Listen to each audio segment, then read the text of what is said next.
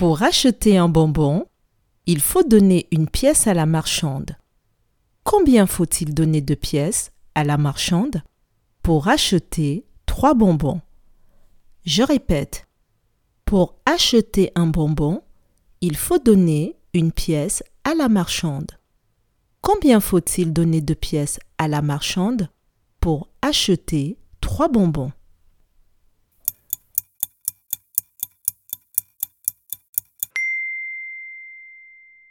Si, pour acheter un bonbon, il faut donner une pièce à la marchande, pour acheter trois bonbons, il faut donner trois pièces à la marchande.